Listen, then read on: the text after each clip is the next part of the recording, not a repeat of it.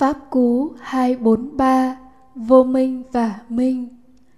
Trong hàng cấu uế ấy, vô minh nhơ tối thượng, đoạn nhơ ấy tỷ kheo, thành bậc không uế nhiễm.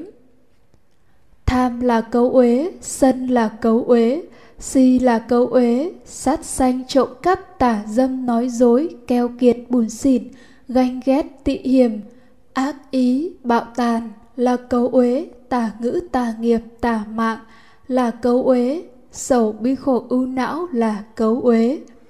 Tại sao trong hàng cấu uế ấy vô minh lại là cấu uế tối thượng?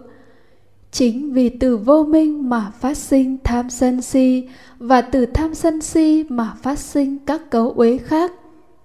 Vậy vô minh là gì mà lại là nhơ tối thượng? Vô minh theo nghĩa rộng là hiểu biết không đúng như thật về các sự vật, hiện tượng hay các pháp. Theo nghĩa những việc cần làm là hiểu biết không đúng như thật về khổ tập diệt đạo. Đối lại vô minh là hiểu biết đúng như thật về các pháp và về khổ tập diệt đạo. Ví như khi lưỡi tiếp xúc với hạt muối thì thánh hay phàm đều cảm nhận được vị mặn. Nhưng sẽ có hai loại hiểu biết vô minh và minh về vị mặn sẽ khởi lên. Kẻ phàm biết rằng vị mặn nằm trong hạt muối, vị mặn của hạt muối, vị mặn có thuộc tính vật chất. Hiểu biết vị mặn là vật chất là tâm biết cảnh, vị mặn thường trú trong hạt muối là thường kiến. Vị mặn của hạt muối tức có chủ nhân gọi là ngã kiến. Bậc thánh giác ngộ lý duyên khởi nên hiểu biết rằng hạt muối là một nhân, lưỡi là một nhân, có đầy đủ hai nhân nhưng chưa có tiếp xúc giữa hai nhân ấy thì chưa có vị mặn nào phát sinh cả. Khi lưỡi tiếp xúc hạt muối thì lập tức phát sinh cảm giác vị mặn. Đây mới thực là vị mặn mà cả thánh và phàm đều cảm nhận được, và nó là cảm giác, nó là tâm chứ không phải vật. Xúc sinh cảm giác vị mặn sinh, xúc diệt cảm giác vị mặn diệt. Cảm giác vị mặn sinh lên rồi diệt đi, nó vô thường, nó không thường hằng, không thường trú trong hạt muối. Cảm giác vị mặn cũng vô chủ, hạt muối không là chủ nhân, lưỡi cũng không là chủ nhân của cảm giác vị mặn. Vì vậy cũng không có một cái ta nào là chủ nhân của cảm giác vị mặn, vô ngã. Hiểu biết vị mặn là cảm giác, nó là tâm, nó vô thường, nó vô chủ, vô ngã, là hiểu biết đúng như thật về vị mặn nên gọi là minh hay trí tuệ. Hiểu biết của kẻ phàm là tâm biết cảnh, thường kiến, ngã kiến như vậy là không đúng sự thật nên gọi là vô minh vọng tưởng. Có quan niệm cho rằng năm uẩn do duyên khởi nên nó không thật, chỉ là giả có. Đây cũng là một hiểu biết sai lạc, cũng là vô minh. Tuy năm uẩn do duyên khởi, nó vô thường, vô ngã, nhưng kẻ phàm và bậc thánh đều thấy, nghe, cảm nhận, nhận thức được nó. Cái không thực ở đây là hiểu biết vô minh về năm uẩn. Chính hiểu biết vô minh về năm uẩn làm khởi lên năm thù uẩn.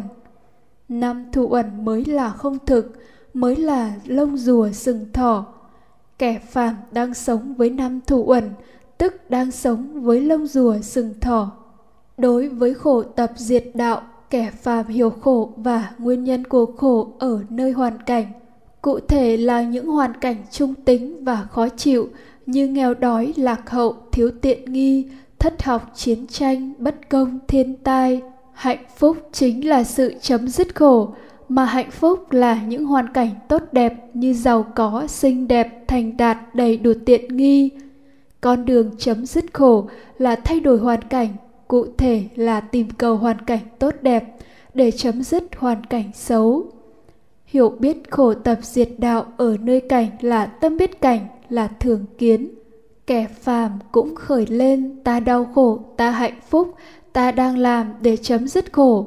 Có một cái ta chủ nhân, đây gọi là ngã kiến. Hiểu biết như vậy gọi là vô minh. Hiểu biết vô minh chính là cái biết ý thức trên lộ trình tâm bát tà đạo. Vì vậy, khi đối diện một đối tượng dễ chịu, lạc thọ, tham sẽ khởi lên. Khi đối diện một đối tượng khó chịu, khổ thọ, sân sẽ khởi lên. Khi đối diện một đối tượng trung tính, si sẽ khởi lên.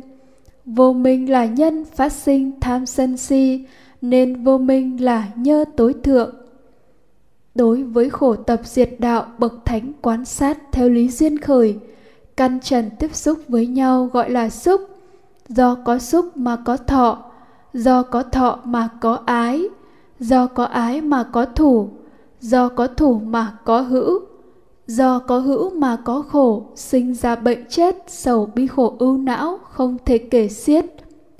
Như vậy, khổ phát sinh trên lộ trình Tam Bát Tà Đạo. Khổ là tâm chứ không phải cảnh, khổ cũng vô thường, vô ngã.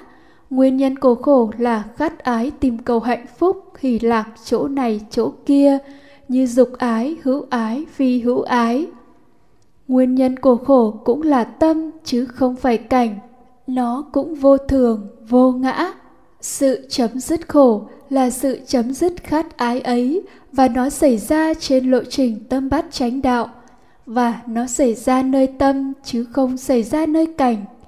Khổ diệt hay niết bàn là pháp vô vi, nó vắng mặt cả tâm lẫn cảnh, nên thường hay vô thường, ngã hay vô ngã cũng không áp dụng được ở đây.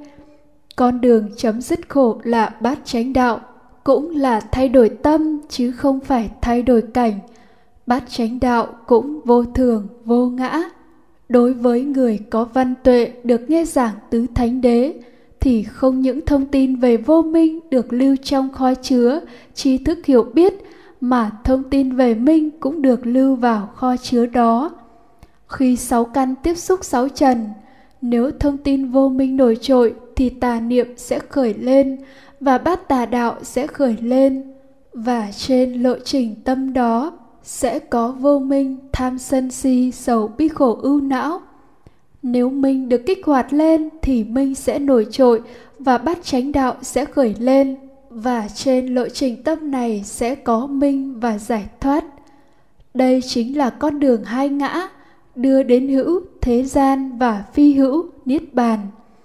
Nếu lộ trình Tam Bát Chánh Đạo khởi lên liên tục, thì lộ trình Tam Bát Tà Đạo được nhiếp phục và minh sẽ xóa dần vô minh trong kho chứa.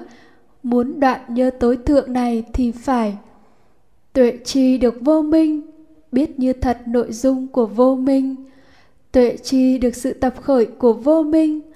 Do tà niệm kích hoạt thông tin vô minh trong kho chứa, làm phát sinh tà tư duy, và tà tư duy trên thông tin vô minh đó mà phát sinh tà tri kiến. Tà tri kiến chính là vô minh. Tuệ tri sự đoạn diệt của vô minh. Tà niệm diệt thì tà tư duy diệt, do đó tà tri kiến diệt, tức vô minh diệt. Tuệ tri con đường đoạn diệt vô minh, đó là Bát Chánh Đạo.